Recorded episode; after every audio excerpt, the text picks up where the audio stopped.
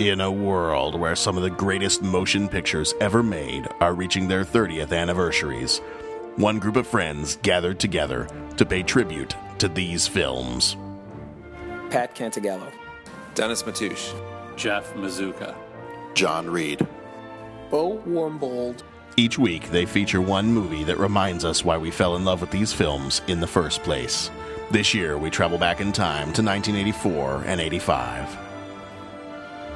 You're listening to the 30 something movie podcast.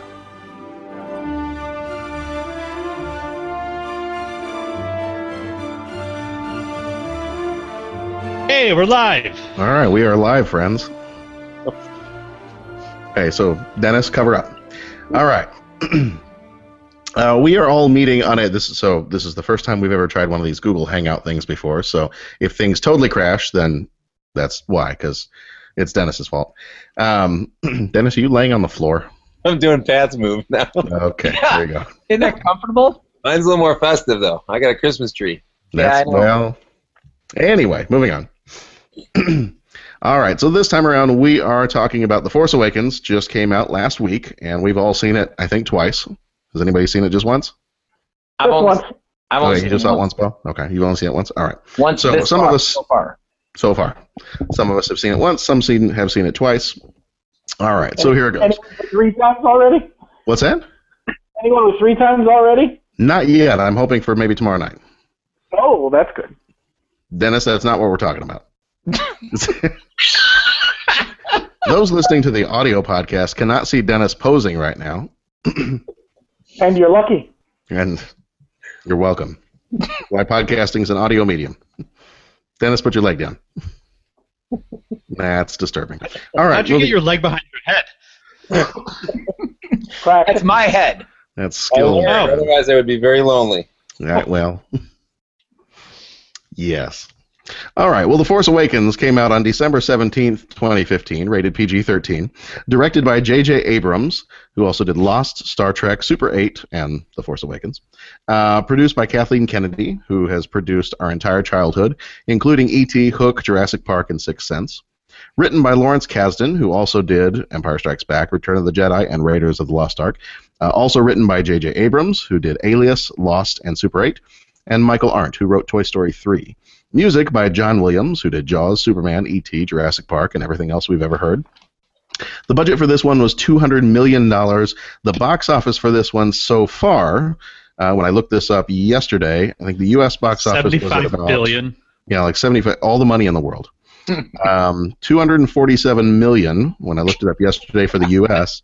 and 281 million internationally. So this, I believe, has beaten Jurassic World's record of what did they have? 520 million, and I think uh, Force Awakens, as of yesterday, was at 525, and that's not even including China because when Jurassic World did their thing, they had released to China.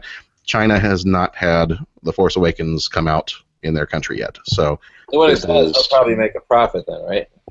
what's that? So when it does, they'll probably make a profit, right? I, I would A imagine little bit. Just just a, a little chump change. Um, I hear they're just trying to break even. You know, it's it's you know little movies like this they they struggle to stay alive. They give some to Spectre. Right. So, starring Mark Hamill as Luke Skywalker, he was in uh, Corvette Summer, uh, Batman the Animated Series, and both TV shows of The Flash. Harrison Ford as Han Solo. He was in American Graffiti, the Indiana Jones movies, Blade Runner, and The Fugitive. Carrie Fisher uh, as General Leia was in Blues Brothers, Hannah and Her Sisters, and When Harry Met Sally, uh, as well as several other uh, rehab clinics. Peter Mayhew as Chewbacca. Sorry, I had to Bad form. It's, well, Peter Mayhew as Chewbacca has was in all of the other Star Wars movies, or most of the other Star Wars movies, and Killer Inc. Anthony Daniels as C-3PO has done a little bit of TV, but his whole life has pretty much been Star Wars. Uh, Domhnall Gleeson as General Hux. He was in Harry Potter, Ex Machina, and The Revenant. Gwendoline Christie as Captain Phasma. She was in Game of Thrones and The Hunger Games. Oscar Isaac as Poe Dameron. He was in Sucker Punch, Inside Llewyn, Della, uh, Llewyn Davis, and X Men Apocalypse. Daisy Ridley as Rey. This is pretty much her only movie that she's been in, but she was in the TV show Mr. Selfridge and a few other British TV shows. John Boyega as Finn was in a movie called Attack the Block. Adam Driver as Kylo Ren was in J. Edgar, Lincoln, and Inside Llewyn Davis. Andy Serkis as Supreme Leader Snoke has been in the newest Planet of the Apes movies, Lord of the Rings, The Hobbit, King Kong. Uh, Max von Sydow as Lor San Tekka was been in the Seventh Seal, Conan the Barbarian, and The Exorcist. Uh, Lupita Nyong'o as Maz Kanata has been in 12 Years a Slave and Nonstop. Uh, as of right now, Rotten Tomatoes, the critics give this one a 95%, the audience gives it a 93%. And before we go any further, I am just going to remind everyone that we are going to spoil the crap out of this movie. So we've all seen it. If you haven't seen it, stop listening and go see it several times. But if you have not seen it yet and do not want to be surprised, stop listening now. Ready? Five, four, three, two, one. Luke Skywalker has vanished. Forces both good and evil are searching for the Jedi Master. Members of the Resistance believe Luke can help them stop the spread of the First Order led by Supreme Leader Snoke. Kylo Ren, a former student of Skywalker's, wants nothing more than to destroy his former master and prove he is as strong in the dark side as his grandfather, Darth Vader.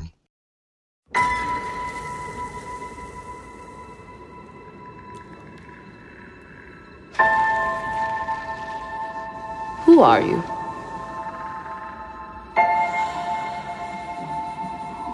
I'm no one.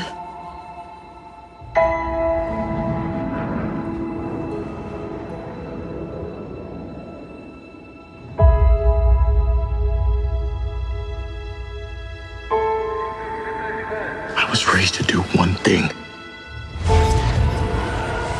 But I've got nothing to fight for.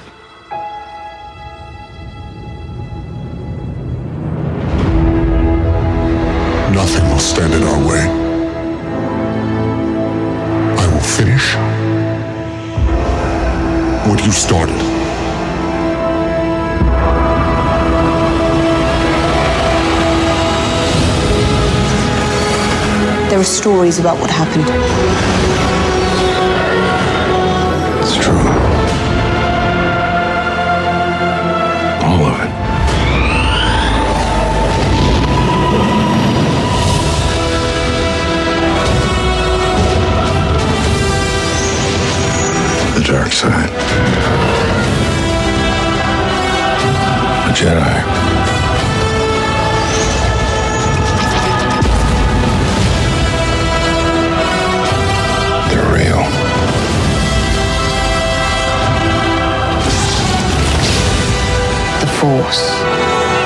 Calling to you.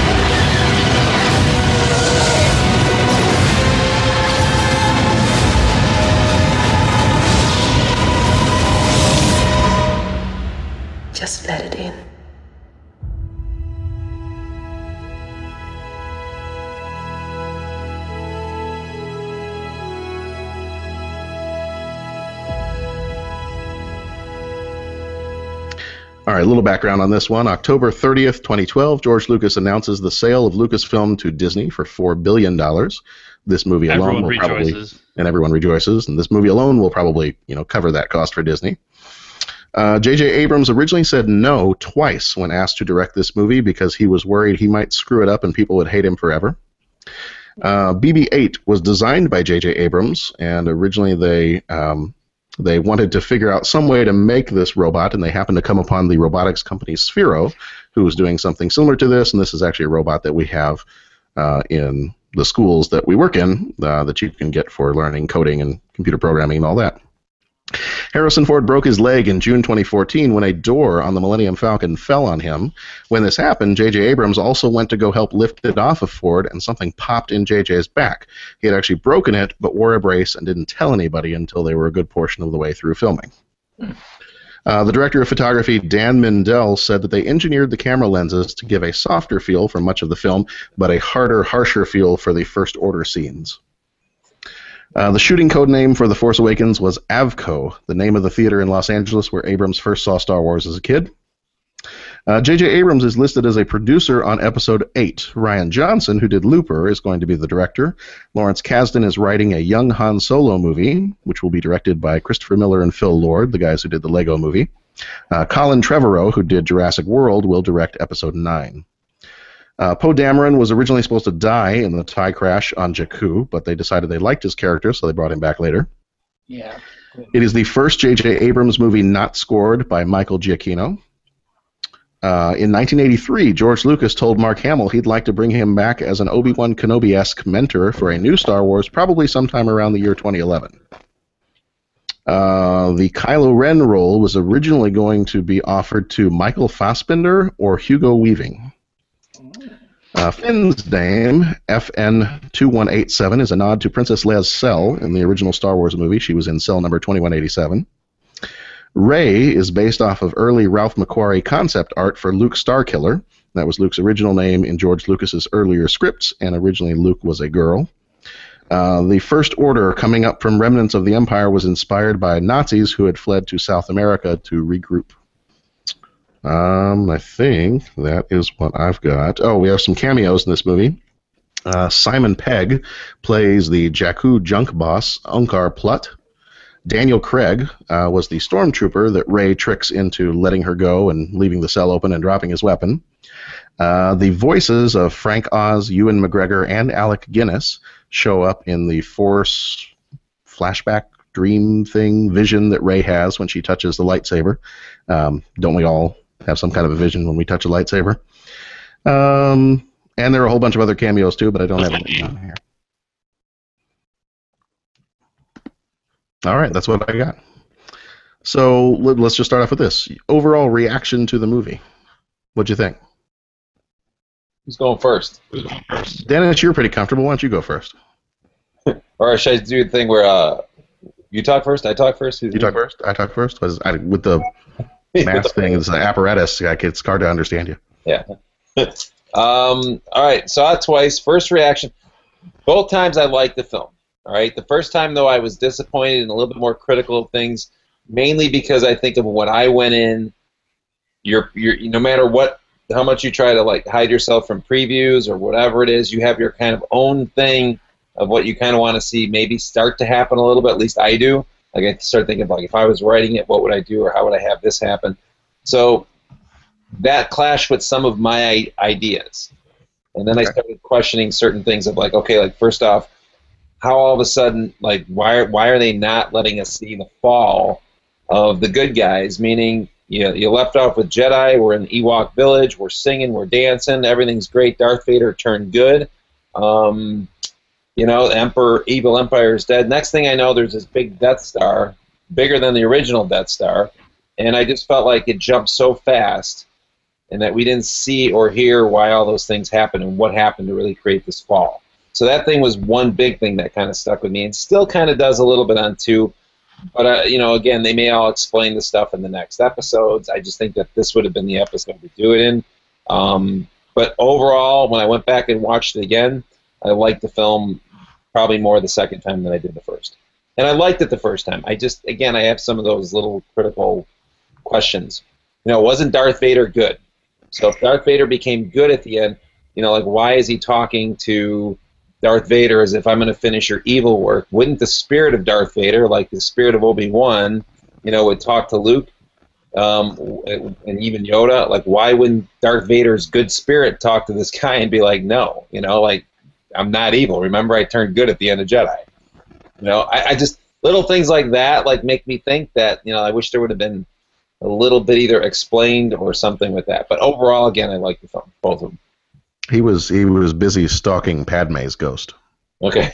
so those are the two big things that kind of stick out. And then Carrie Carrie Fisher's performance in the second time, I just felt it went worse than the first time. Okay. I didn't notice as bad the first time, but then I, I just didn't like her performance. I don't know. And again, that's I blame that on drugs and alcohol. I do. Okay, you or Carrie? I blame it both. Okay. All right, Bo. What about you? I liked it. I had some minor issues. Some of the stuff Dennis was saying all rings true. They they made some strange choices with how they introduced some things. Um, and, and, and I thought they hurried some things along. They could have given us a little more. Specifically, the scene right before they open fire on the four, three or four worlds of the New Republic.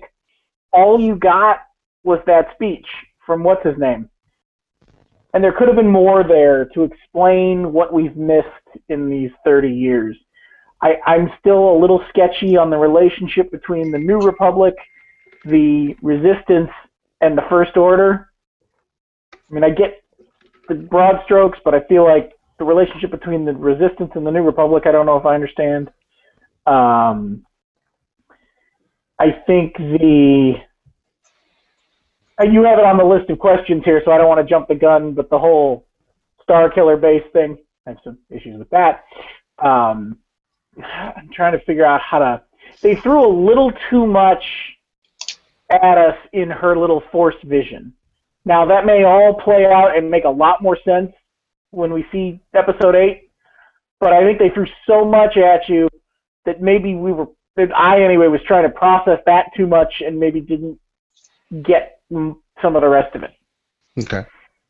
Um, Dennis making a face at me right now. No, Um, no. I'm uh, That's just how Dennis's face looks. stuff I, mean, I really liked.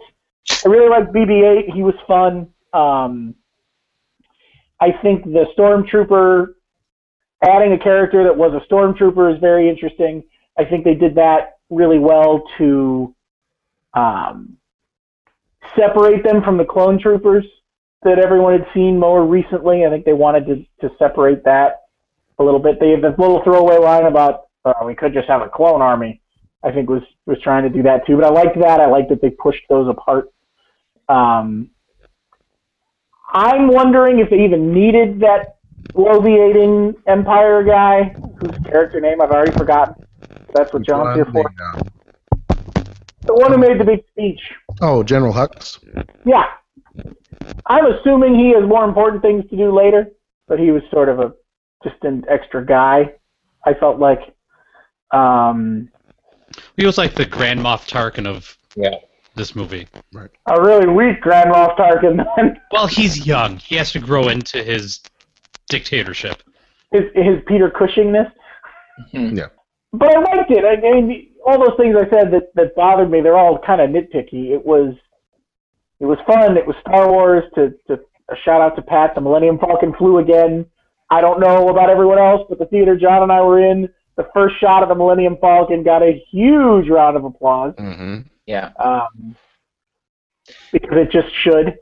Um, I thought it was hysterical that they that, uh, they were trying to hide from Han in his own smuggling compartment. That was amusing. Um, yeah, I liked it. I would see it again and plan to soon. I think I'm gonna do IMAX this time though. Okay.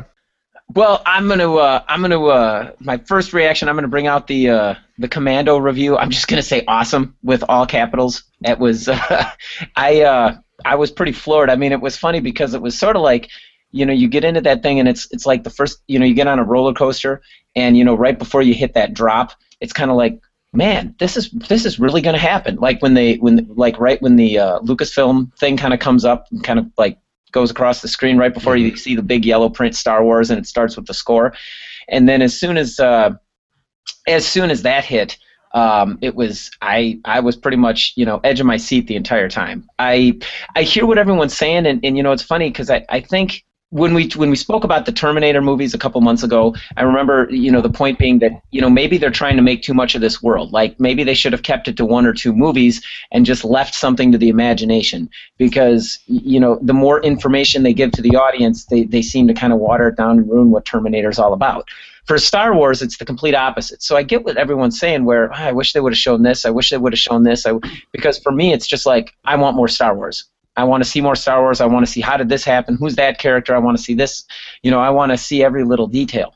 Um, so I, I get what people are saying with that. Um, but I, I think almost, you know, if you look at like the uh, A New Hope, um, when Episode Four opened, they kind of dropped you in in the middle of this story. And you know you heard references to the Clone Wars and things that happened long ago, and you know there, you know all of a sudden you're thrown into the Empire, and you know, you don't quite get the backstory for everything. They just kind of trust that, okay, you'll piece it together. And I think they kind of did this as well. Um, I agree, you know, trying to figure out, okay, well, how does the New Republic and the um, Resistance fit together? Well, who started the first, or you know, how did that whole thing come together? What, what's the command structure? Who's in charge? You know, and I'm sure that they'll start to reveal that as well. I'm, I can't be sure of anything. I would assume they would re- reveal parts of that as they went.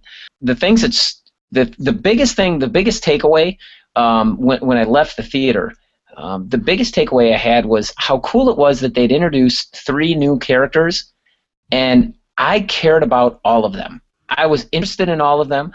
I was fascinated by all of them. I'm glad they didn't kill off Poe Dameron. I'm glad they didn't, you know, Finn kill off Finn and Rey. I really I enjoyed them. I thought they were very um, interesting characters. I, they came at it with different angles. They were fun to watch. They were, you know, it, it wasn't like a cardboard cutout of a hero. Um, I'm a big fan. I mean, you know, I'll I'm a big fan of Rey. I think it was. I think just watching her, I I, I think she really uh, stole the show. Um, but uh, but just all of that, I, I I just thought it was cool. And then some of the things that you know they showed you that you kind of maybe had never seen before: stealing a TIE fighter, flying a TIE fighter, um, uh, you know, going to light speed while in a hangar. You know, what did he go to light speed and they pulled out of light speed right before they landed or something? I, I mean, just just cool things like that. Um, really uh, really got my attention with the movie. That's kind of the the initial my my initial like whoa what just hit me. Um, but yeah, the the biggest takeaways I'd say were just the three new characters and how much I really cared about them. I mean, they did more than fire a blaster or fly a ship. I mean, I really cared about them. And then, um, you know, and I know it's on the list, the death of Han Solo, but that one that was that was a little bit uh, that was a little bit hard to uh, get past. You know, your childhood hero that just you know that uh, he he he, uh, he didn't make it there. So, anyways, those are my my initial kind of uh, random musings. All right, Jeff, do we have you back? I loved it. I thought I thought it was it was what I wanted what I wanted from the first chapter of a new series. Um, not not too much was about about the overall idea of, the this of this new trilogy. Um, it's a great blend blend of older and newer characters. It, they integrate uh, the old the old with new, and if they, they follow suit, or more the older char- older characters may get off or just be written out of the story. Um, and then you have a, a batch of, of, of younger characters to work with to continue on after uh, seven, eight, and nine, if need be. Um, as far as this movie, anything in particular standing out?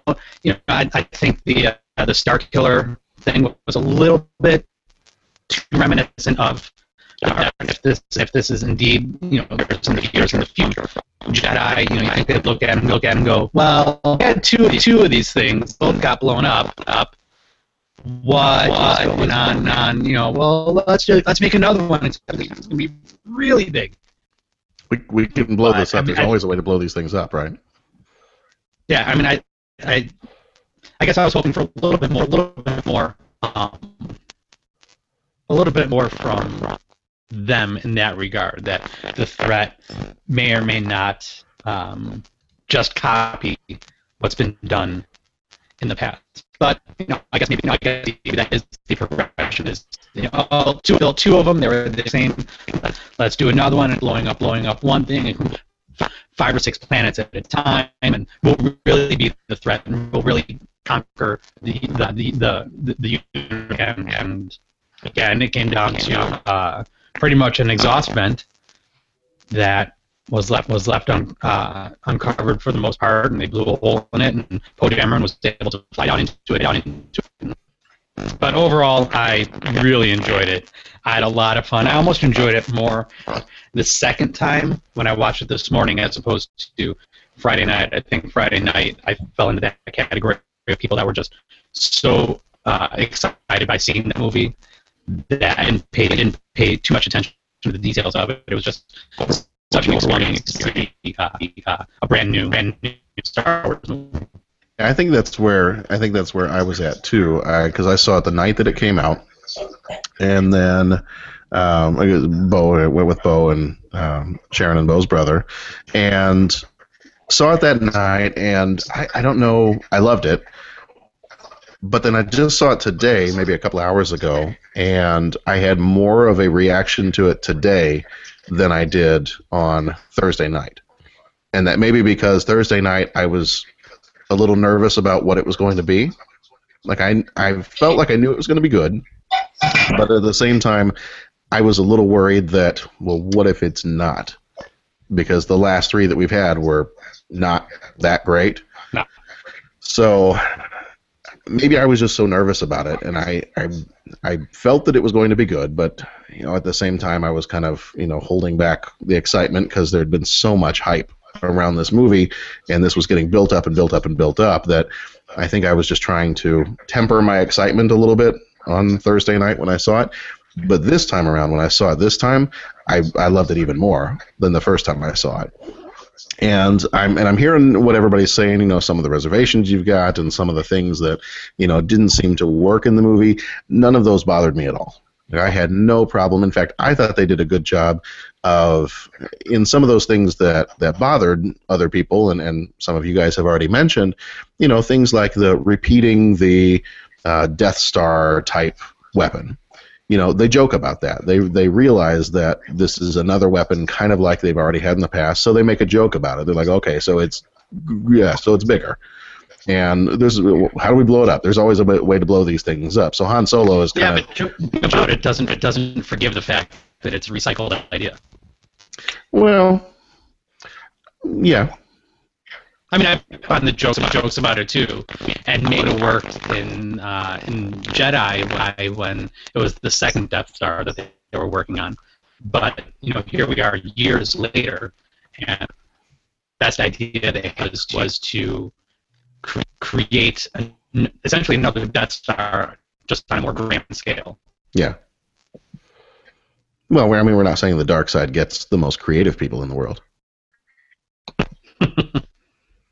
I mean, I think I mentioned to Bo the night that we were watching the movie. I'm like, well, you know, maybe it's just the same architect that just keeps working, and and you know, the first two got blown up, and so they went to him again, and they're like, hey, we want to make this new weapon, and he's like, nah, I don't know, it's, it didn't work out the first. You can build it as big as you want. Oh, well, then I'm I'm in. Yeah, I don't know. I yes, I would like to see something done different. Um, you know, I don't I haven't sat down to think of what I'd like that to be, but um, it does seem to be that everything, and and I'm assuming that's on purpose. Everything in this movie is trying to be the Empire. That they're trying to be there. They're not the Empire, but they're trying to be there. It's a young um, General Hux who is trying to be a Grand Moff Tarkin. It's a young Kylo Ren who's trying to be Darth Vader.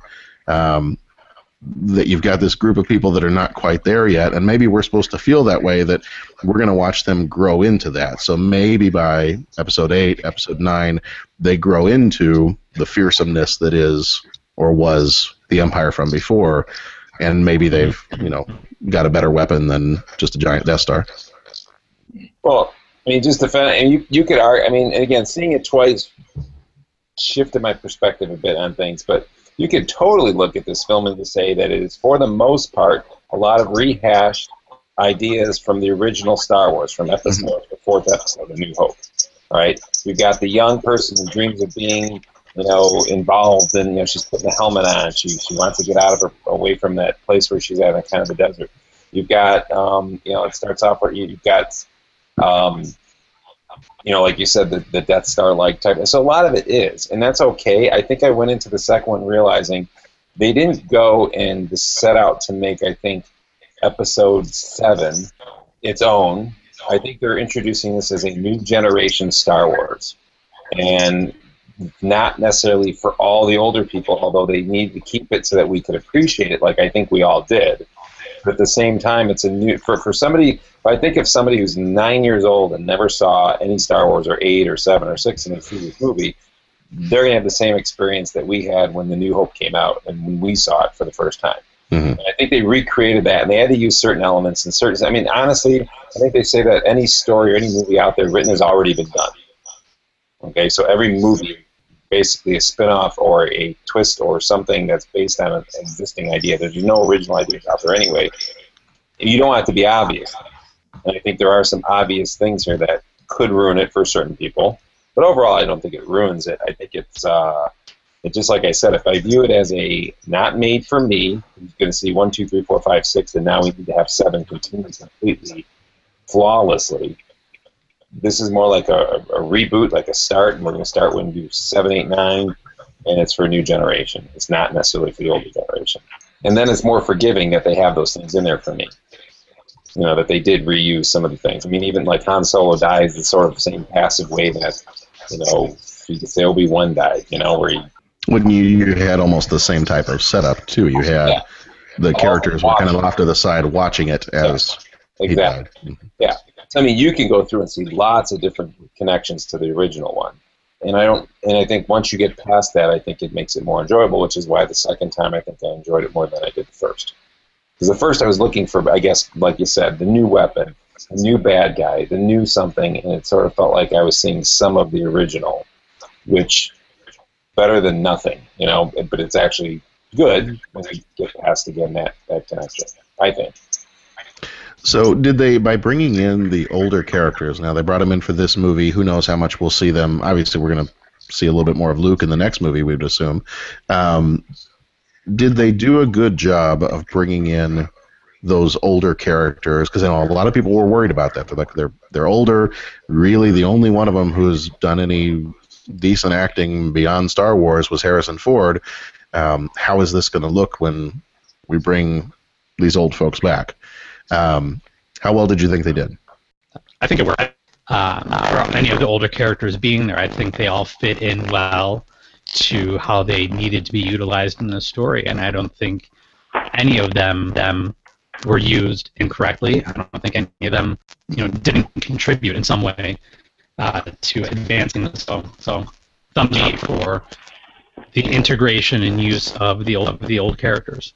Harrison Ford kind of took center stage because he had the s- strongest. He seemed to be the strongest of the actors there, and I, I Well, it's well, it's not so much as because he was the strongest of the actors. I think it just played in well to the story that um, they, they could rely on him more in this story because he's had the most experience since the first, or since the movie uh, original movies came out. He's got the most uh, the most credits under his belt, so it just worked out that his character uh, could do more. I think he could handle it.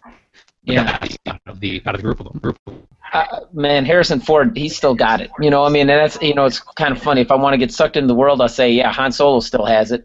Uh, but you know, in reality, I mean, Harrison Ford, he looked good. It was fun watching him, you know, behind the controls of the Millennium Falcon, running around, you know, and all that. And I think, I know the question comes up later with the humor, but. Uh, you know, and it was it appropriate or what was it? But I mean, Han Solo just with his looks and just I, I hate to say it to boil it all down to with his acting chops. I mean, he just really he just brought Han Solo back to life. I mean, it didn't look like he phoned it in. It didn't look like he couldn't keep up with it anymore. You know, we we spoke about that with some of the James Bond uh, films, like you know, as those guys got a little bit to the to the you know end of their um, sell by date, they didn't look quite as good at doing Bond. Harrison Ford pulled off Han Solo perfectly. Now, granted, the story was that these guys were supposed to be 30 years older, so you know you, you take that into consideration. But it was um, it was it was fun watching Harrison Ford do his thing. You know, the Luke Skywalker thing. I, I, I think what a great what a great cliffhanger for the next one. You know, he turned around and um, um, you know right there where they find him on that that planet and you know y- you know you're wondering what is he going through is it shock is it fear is it you know you know and they just leave it there so you know you, you just can't wait till may of 2017 when the episode 8 is going to come out and you're going to find out a little bit more about luke's story and um, you know just see see how he does when he's delivering his lines see how he plays luke you know? Is he going to play luke old and um, sort of like obi-wan kenobi? Or is it uh, is, is he still going to be able to bust a move, you know, and and uh, you're going to see some lightsaber work. So I mean, you know, my mind is racing for the next two years trying to figure out how they're going to play, uh, how they're going to play him. Well, and I that was another thing that I was kind of looking forward to. I was like, well, how how are they going to bring Luke into this? And there was that whole discussion kind of going forward. Um, you know, he wasn't on the poster. He's maybe in the commercials if that's him putting his hand on R two. You know, they had interviewed him early on, and he's definitely in the movie, but then he didn't show up anywhere. And you know, I had a lot of people that, uh, especially non Star Wars fans, that really thought he was going to show up more in this movie. And then when he's only there for like the last, you know, 20 seconds or so, um, there were several people I talked to that they were they were kind of disappointed about it. You know, they they wanted to see him talk, they wanted to see him do more. Thought, well, you know, that's if the whole point of the movie is the search for Luke Skywalker, I'm okay with him. You know, I almost didn't think he was going to show up at all in the movie. Once it reached a certain point, I thought, well, maybe maybe we don't see him. Maybe we don't, you know, maybe they find this map, but as they're, you know, maybe it's like an Empire Strikes Back where everybody's getting in a ship and flying off at the end, um, but we don't find him, we don't see him until the start of the next movie. First rule of show business: always leave the audience wanting more. I don't know if it was me 20 minutes into the movie, half hour. I knew we weren't going to see much of Luke, and I actually oddly kind of pictured the ending where you were going to get to Luke. I didn't know it would be standing on a cliff or a mountain somewhere or a cave. I didn't, I didn't know where that would be, but I figured the closing thing was going to be Luke and revealing where Luke was, and we actually see um, see um, see the character. You know, we don't hear necessarily. I, I didn't expect. I thought maybe he was going to say one thing or one line at the end, but I think it was good that they did the, in the end. It was just the holding out of the lightsaber, you know, and I think that was a nice way to finish it. Because what is he really? You know, I was thinking where I'd like to hear him say something. What's he going to say? Hey, how you doing? what, what are you doing? You know? and I think that almost What took you so long? he almost had a little tear in his eye, like it looked like he was kind of like emotional. Um, he saw the lightsaber, and it, it looked not not that he was crying, but it just looked like he was emotional when he saw the lightsaber, and that that world was back to him because he's been in, by himself for how long, and all of a sudden somebody shows up and holds out your lightsaber. I mean, that was a pretty cool ending. Yeah, somebody I talked to said they wanted him to reach out and like force pull it into his hand and you know take it that way at the end. I'm like, well, you know, I, I'm okay, I'm okay with the quiet, dramatic. You know, she's a, although it, Well, on it right away. He doesn't, and that's the thing. It would be silly because he doesn't want it that quick. right. He doesn't know who this person is. Who does? He doesn't know what just happened, and it's like he, he left that world for a reason. He wouldn't just grab the lightsaber right back, and that's where the emotional I thought in his face was good because it was a struggle between, like I know I've got to do this, or I know that something's coming, or I know that this is, I don't I'm not sure if I'm ready for this. I'm, am I ashamed that I've left and run away? Am I, is, you know, I, I think there was a lot of emotion in his face that was perfectly. I thought it was. Luke seemed to stand there and, oh, who is this girl? What does she want? Why is she here? And I think he knows exactly who she is. I, I think that the struggle to take the lightsaber from her is the struggle to admit the past to himself and then having to admit everything and share everything with her.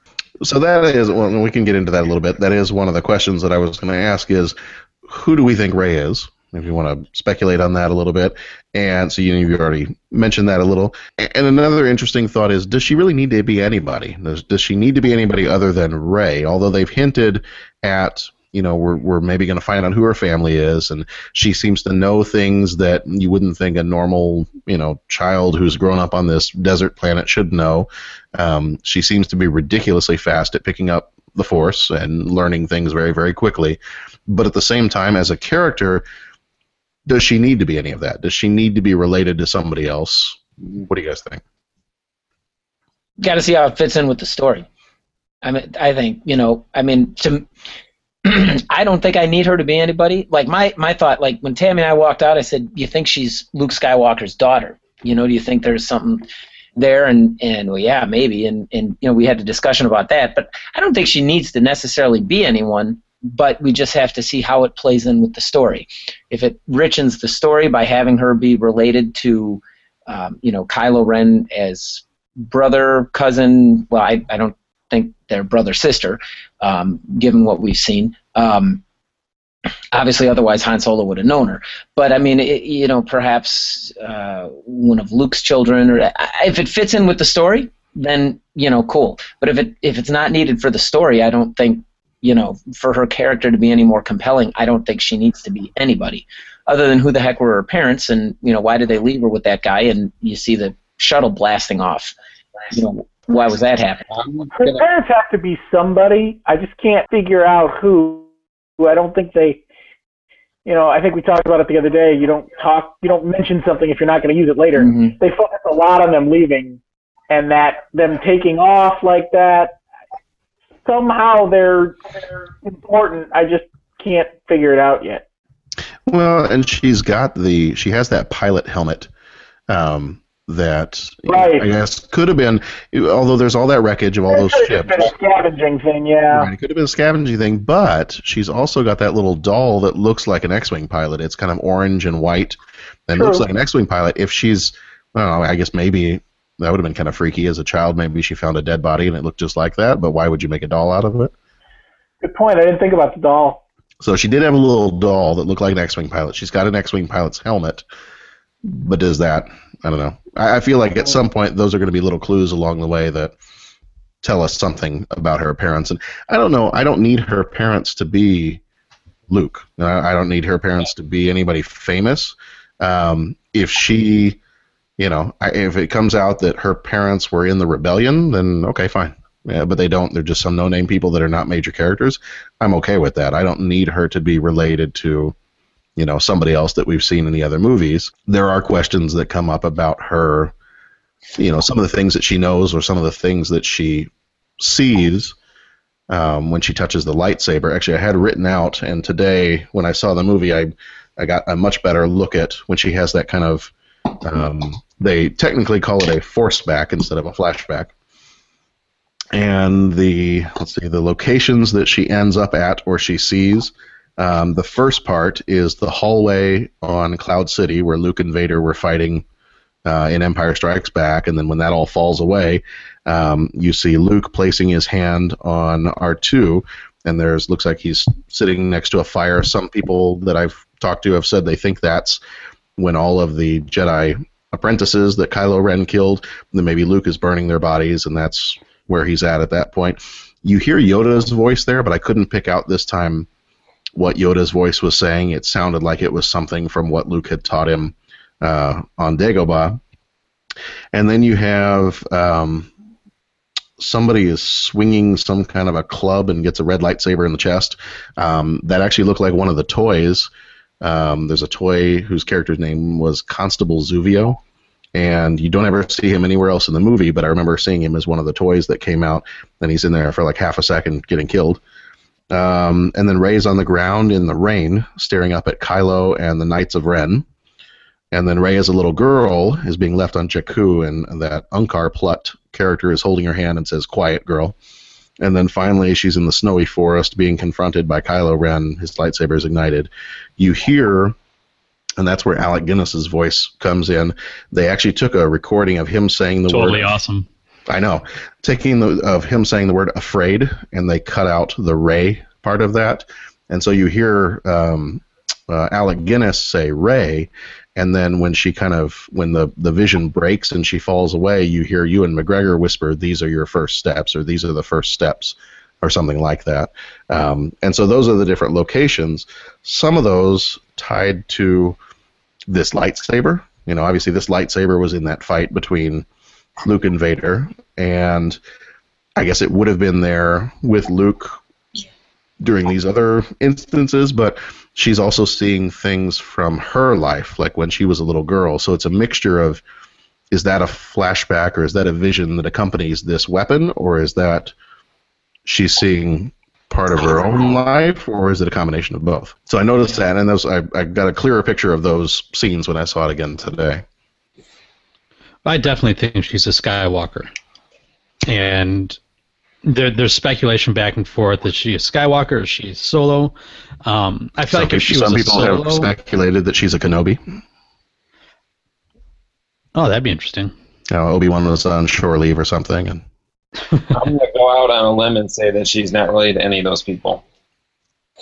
I think that she's just a Which I'd be, character, and I I'd be think okay with that too. something different, and I and I think that would be better. I, otherwise, again, I think they're going to run the risk of like, are you rehashing everything? Is there going to be the episode where Rey, I'm your father? You know, like right. that moment going to be there? It's already been done. Uh, you know, and I think that I would. Rey, I am your cousin. shy away from that, and I would probably not necessarily. There might be a connection to somebody that we know, obviously, but there could be this just this new child who just, you know, who has the force. The force isn't just shouldn't be geared towards a few special people in the world. That you know, I mean, you know, what I'm saying like it kind of would go against the spirituality of it, but. Um, I uh, I'm gonna go out and say uh, I I don't think that she is, and I'm and I hope that she isn't. Yeah. I think I like it better if she doesn't. I think I'm, if you're looking for something new, I don't want her to be tied to somebody else that we know. Go, okay, that's Luke's, you know, illegitimate child. you know, because as far as we know, Luke's not married. We don't know what the story is there, but I'm like, Tammy thought she saw a grave when they. Uh, she thought, and I, you guys have seen it twice. You can back it up, but you know, I said, well, who's Luke's wife, and you know, potentially, and and Tammy's like, you know, when they were panning away, it almost looked like Luke was standing next to a grave on the planet of wherever, you know. They were in Ireland at the end, so you know the planet of Ireland when they were panning away, and I don't know, it might maybe it was just some rocks, but they were filming it in Ireland at that point. And it is possible. I mean, if it, may- you know, when you think about what went wrong with Luke, that's going to be a big question that needs to be answered for me. And the next one is, um, it was probably again my disappointing thing is like all of a sudden Luke, who was this, you know, like he was never the one shying away from the battle. From episode one, Luke has always been the guy who wanted to fight, who wanted to make a difference, who, who used to get on Han Solo. That was Han Solo's job to be the one who's in it for himself and get away or quit or whatever. And and then all of a sudden, what what the he- you know like what the hell happened to Luke that he would just abandon everybody? And they said you know he was training this one and things went bad. You know did you know, did he kill Luke's wife? I I don't. I'm not saying that's what happened. I don't think so. I'm just saying something bad had to really have happened for Luke to go away. And I just hope that gets brought across. Well, there's the there's that group, the Knights of Ren, which I don't know anything about. You don't see you see them only in that vision that um, Rey had, kind of all standing there. So were they all Jedi that uh, um, uh, Kylo Ren kind of turned against? You know, Uncle Luke, and I mean, you know, there, there must have been some pretty bad things for him to kind of pull back and, and like you say, I mean, that's that's where the story goes. You know, was he running away? Was he going to, you know, just saying? I mean, they said somewhere that he went to go find the original Jedi temple. So is he trying to go to figure out, you know, how am I going to go back into this world? I mean, I kind of failed with this crop of people. Am I just going to bring up a, some more and try and hope that, you know, hope for the best? Like, hey, maybe first you don't succeed, try it again. Or do I have to reassess and figure out how I'm going to do this training? Mm-hmm. or you know, and to advance the Jedi. But I don't, you don't really see the Knights of Ren except for in, in that one quick scene, right? Am I? Yeah. Or flashback or flashback or whatever. Yeah. Yeah, I think it's more of just the this is going to be a big deal later. They're just trying to introduce some of these little bits. You know, it's what's the deal with the Knights of Ren? Whose daughter is she? It's all that stuff is just them planting seeds for the next episodes. On who is Right. this Supreme Leader Snoke guy who Right. apparently turned Ben Solo into Kylo Ren, and I, I was able to look up and where did he come from and you know all that fun stuff. and what's his like what's his connection to the Empire, and I mean he looks he looks old and he looks kind of messed up, so I, there's a few Right. kind of uh, ideas out there who he is. I was able to look up really quick because I was curious that um, uh, X-wing pilot helmet that she has, and that little doll uh, that she has when she's on Jakku in her uh, where she lives when she's kind of sitting leaning up against that fallen AT-AT Walker thing. Um, apparently, in the Star Wars: The Force Awakens visual dictionary that came out, uh, says the rebel helmet once belonged to someone named Captain Dosmit Raeh of the Yellow Aces, the Tierfon Yellow Aces squadron. Uh, the book also says Rey built the doll or constructed the doll when she was about 10 years old. So one person has mentioned on here since the cap it was Captain Raeh, spelled R A E H, um, wondering did she read that on the side of the helmet and name herself that when her family left her? I figure she's old enough in that one scene that she would know her own name. Um, but One would think. who knows? What you would think so.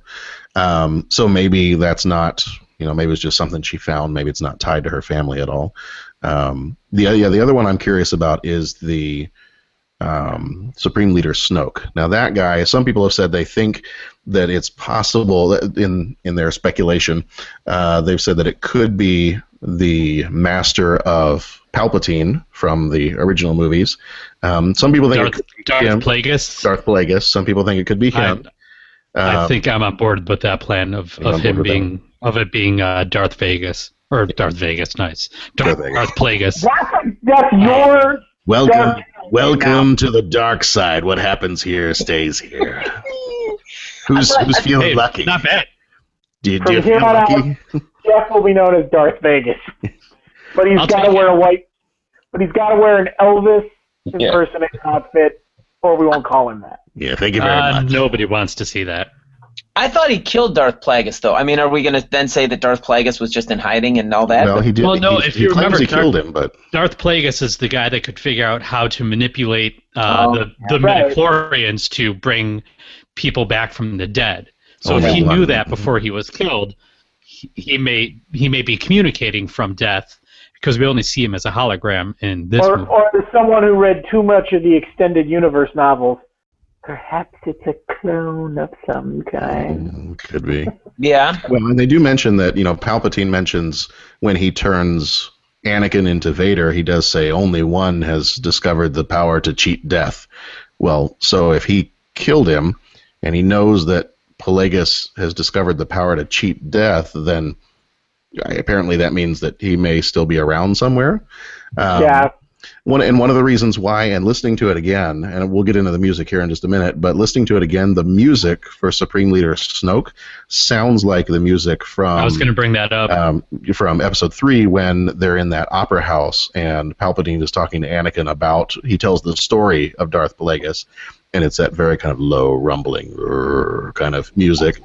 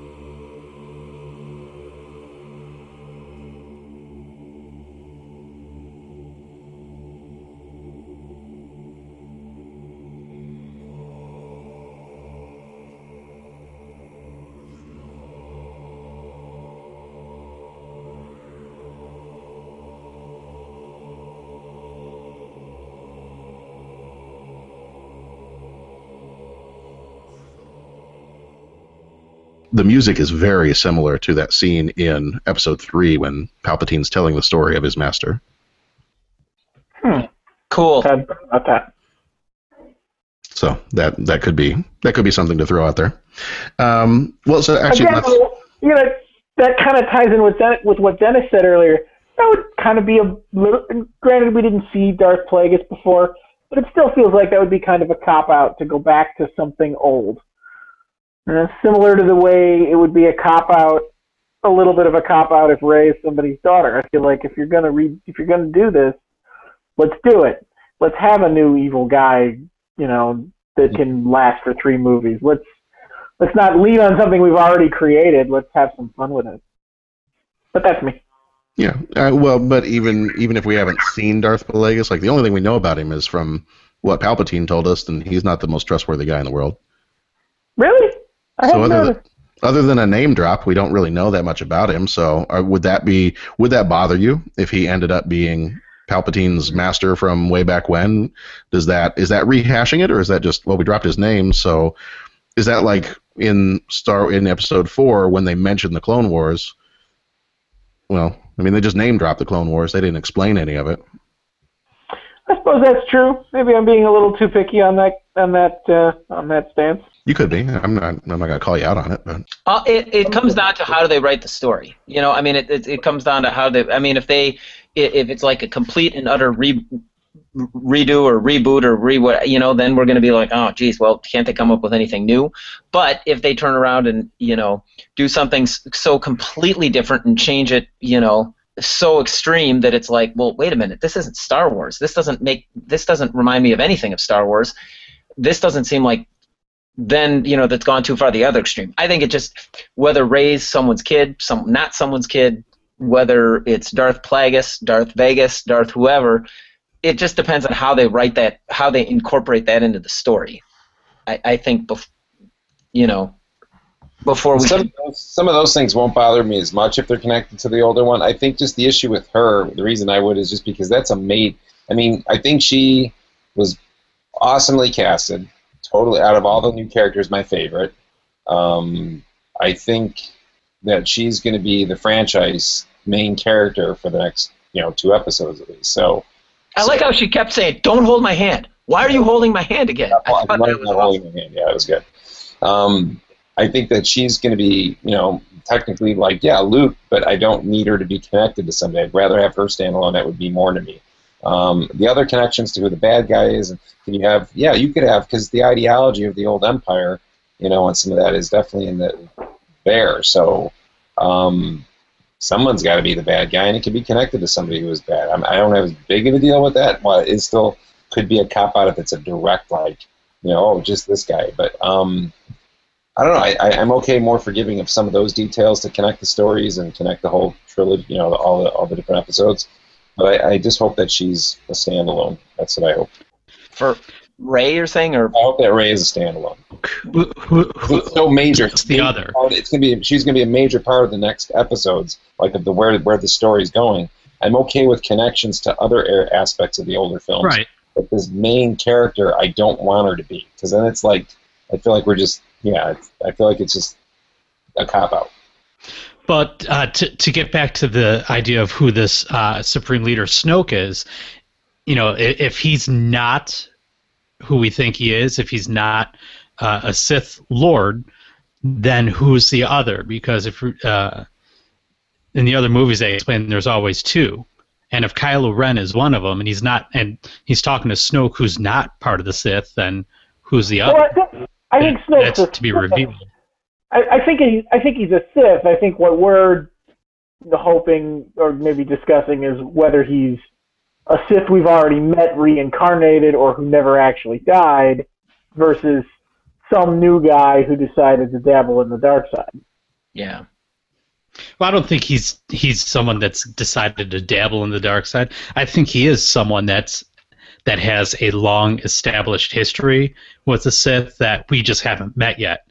And if it is uh, Plagueis, like we heard in episode three, cool. Let's give this guy a little bit more uh, a little bit more character, and maybe we'll learn a little bit more about him and uh, what his involvement has always been. Yeah, I'd be Because curious I mean, if the spirit, if the spirits can show up for the light side of the force, why can't there be spirits on the dark side of the force? Yeah, I'll be curious to see because he obviously, as as a character, as as part of this universe, he was somehow able to corrupt Ben Solo, and so I'll be curious to see if they get into more of like how that happened.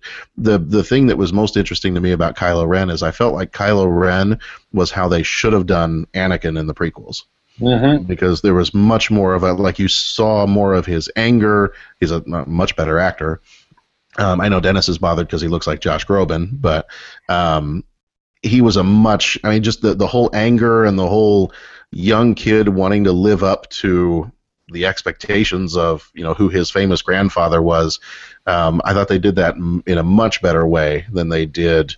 You know, Anakin being kind of the whiny kid that just has a little bit of a temper, and then all of a sudden in Episode three, boom, he's you know mass murdering people. Um, so I thought Kylo Ren was a much better Anakin Skywalker than Anakin Skywalker was, and I will be curious to see if they talk about any of how he got turned. You know, if you I kind of mm-hmm. figure if your dad is Han Solo, your mom is Princess Leia, and your uncle is Luke Skywalker, how did you get seduced by this Supreme Leader Snoke guy? I mean, where did he come from, and how did these other strong personalities in your life not keep you from going with him? And what caused him, you know, he obviously knows Darth Vader was his grandfather, and he idolizes Vader. He doesn't idolize Anakin. So, you know, what caused him to really look at yeah. Vader and say, "I want to complete what it is that you started. You you built this empire. You ruled it with an iron fist, or you you know you were the you know second in command of this thing. Um, I want to complete what you started." Well, I think so- that question is is that question is so huge that it has to be explored. To go through episodes eight and nine and not even try to touch that would be a mistake, because I think people. That's one of the big questions people have walking out of Force Awakens is what happened to uh, to Ben Solo that made him want to become Kylo Ren. What made it so bad that he killed his dad? I mean, that Right. was, you know, that was I mean, that's still in all. That's your dad. You just stuck a lightsaber through. So that that was. Uh, Not just his dad. It's Han Solo. yeah, that's. You know, Right. Buys the Millennium Falcon. I know, I know. We flew again. You'd be a you, you know you'd be a fool to say you're not ready for it because obviously Harrison Ford has been asking for them to kill off Han Solo for the last 35 years, but um, yeah, that was uh, it, you know it was like you know I kept flashing. I was getting sucked into the movie and then I was kind of jumping out saying, okay, if he turns him to the good side like this quickly. Boy, that's just man. they It's it's going to be deeper than that. Well, but he the dropped the power of helmet. Han Solo. But it's the power. But it's his dad. But it's his dad. Oh, he just dropped the helmet. Okay, this is a good sign. Wait a minute, he's not letting go of the lightsaber. Usually, when I'm trying to take something out of Daniela's hand and she's not letting go, then that oh, there it goes right through him. And then I was sucked back into the movie, and it was just like, I I I got to admit, man, that was like Optimus Prime dying when I was a little kid. I was a little bit upset, and all of a sudden I heard some sniffles next to me. I know Tammy's sitting there crying, and I'm just like yeah, I, I, I, I was ready for that if I could step away from the movie, but I, I, w- I really wasn't quite ready for it. And honestly, I, I, I mean, it, it, I don't even know if it was the story that did it. I think it was just the way Harrison Ford played that part. And then when he reaches up and just kind of puts his hand on his cheek, and then just falls away, I, man, man, I just uh, wasn't quite prepared for that whole thing. Are you going to be all right, Pat? I, I don't know. I don't know. That, that's actually the story where he tried to take something out of Daniela's hand, and that's the story of how they got the hole in the ceiling at That's Pat's right, man. house. That's right. The cover story is leaky copper pipes, but really, But really, yeah, she took a sword and all of a sudden tried to stab me with the thing, you know. Uh, No, I think the scene was done good, and I think you know, and I, I remember thinking I wanted him to say something to him too, but I think it worked better that he didn't. Yeah. yeah. That he was just silent, like Yeah, like like he believed, like he did not believe that he would do it. Yeah. Like he, I think he thought he was. He was very nervous about this going out, and they kept playing that in his face, like like you're his father, and he was trying to convince himself that yes, I'll have this influence over him. Yes, maybe I could do it, but I'm not sure. There was a hesitancy on his part all in the movie, and I think when he got out there, I think that at some point he was like so happy almost that it was going to work, and that I'll help you, and yeah, and you know I'll help you. This will this will work. And then once he got it, it was the utter look of disappointment on his face that he failed. And he didn't have to say anything because there's nothing he could say at that point. It's Harrison and Ford, that man. that, You that know- touch on the face went a really Yeah. long. Any words could. I mean, I get what you're saying that, you know, you don't want to see Rey as a relation to somebody in terms of, I mean, she's a relation to somebody, but I mean, you know what I'm saying, like a main character. Are you saying that, like, just it? Well, and I mean, it's kind of hard to to ask this because, uh, you know, I, I mean, only the Sith deal in absolutes. But I mean, are you saying that, man, if it, it turns out that she's you know, related to Luke, or she's someone's cousin, or she's some, that's going to categorically, you know, kind of uh, uh, ruin it for you? Or are you saying that there's like a specific fear, like, you know what, they're going to write this in as Luke's daughter, and it's going to be, uh, and there's something specific in your head? I, I, and I'm not, I mean, it's Yeah, your opinion, man, so I'm not questioning it, but You know, if you said like a cousin, it's like some relation. That's okay because then it's maybe a relation to a character that we don't even know yet. I don't know, but um, I just don't want it to be one of the major characters like Luke or Leia. I don't want. I, I don't want that. So you were talking a little bit about um, we were talking a little bit about the Han Solo death scene, and I know Dennis, that was one of your early problems with it. Um, was that you didn't at first feel like it was given enough weight? Well, no, so no, having seen it a second time, did you feel that was different? no, no. It was the actual scene. Was the scene was fine, and the scene had the weight and Chewbacca and everything else. It was the aftermath with Carrie Fisher where she find like I just didn't feel like she cared enough about him. I felt that she cared more enough when he was put in the carbonite, you know, and there was more emotion there than there was for this one. So I think that was my issue. Was like it was like okay, once he was dead, it just seemed like they never really. There wasn't an emotional moment when they got back, and I and I look at it now, and, and you know what? Here's my thing. It was really weird though when I looked at the second time. When they get back and Rey comes off and she hugs Princess Leia, there is that moment. Except Rey seems really emotional, but to me, Carrie Fisher did not. And later on, they come inside and she's got tears and she's like thinking about it later. It looked like Carrie Fisher or, or Leia, but like mm-hmm. when they first got off that the the they got first got back, it just seemed like they're like that's my problem with her performance right there. That moment when they got off that the embrace should have been a better reaction from from Leia. It should have Even though she felt it through the Force before. but it should have been emotional with the person there.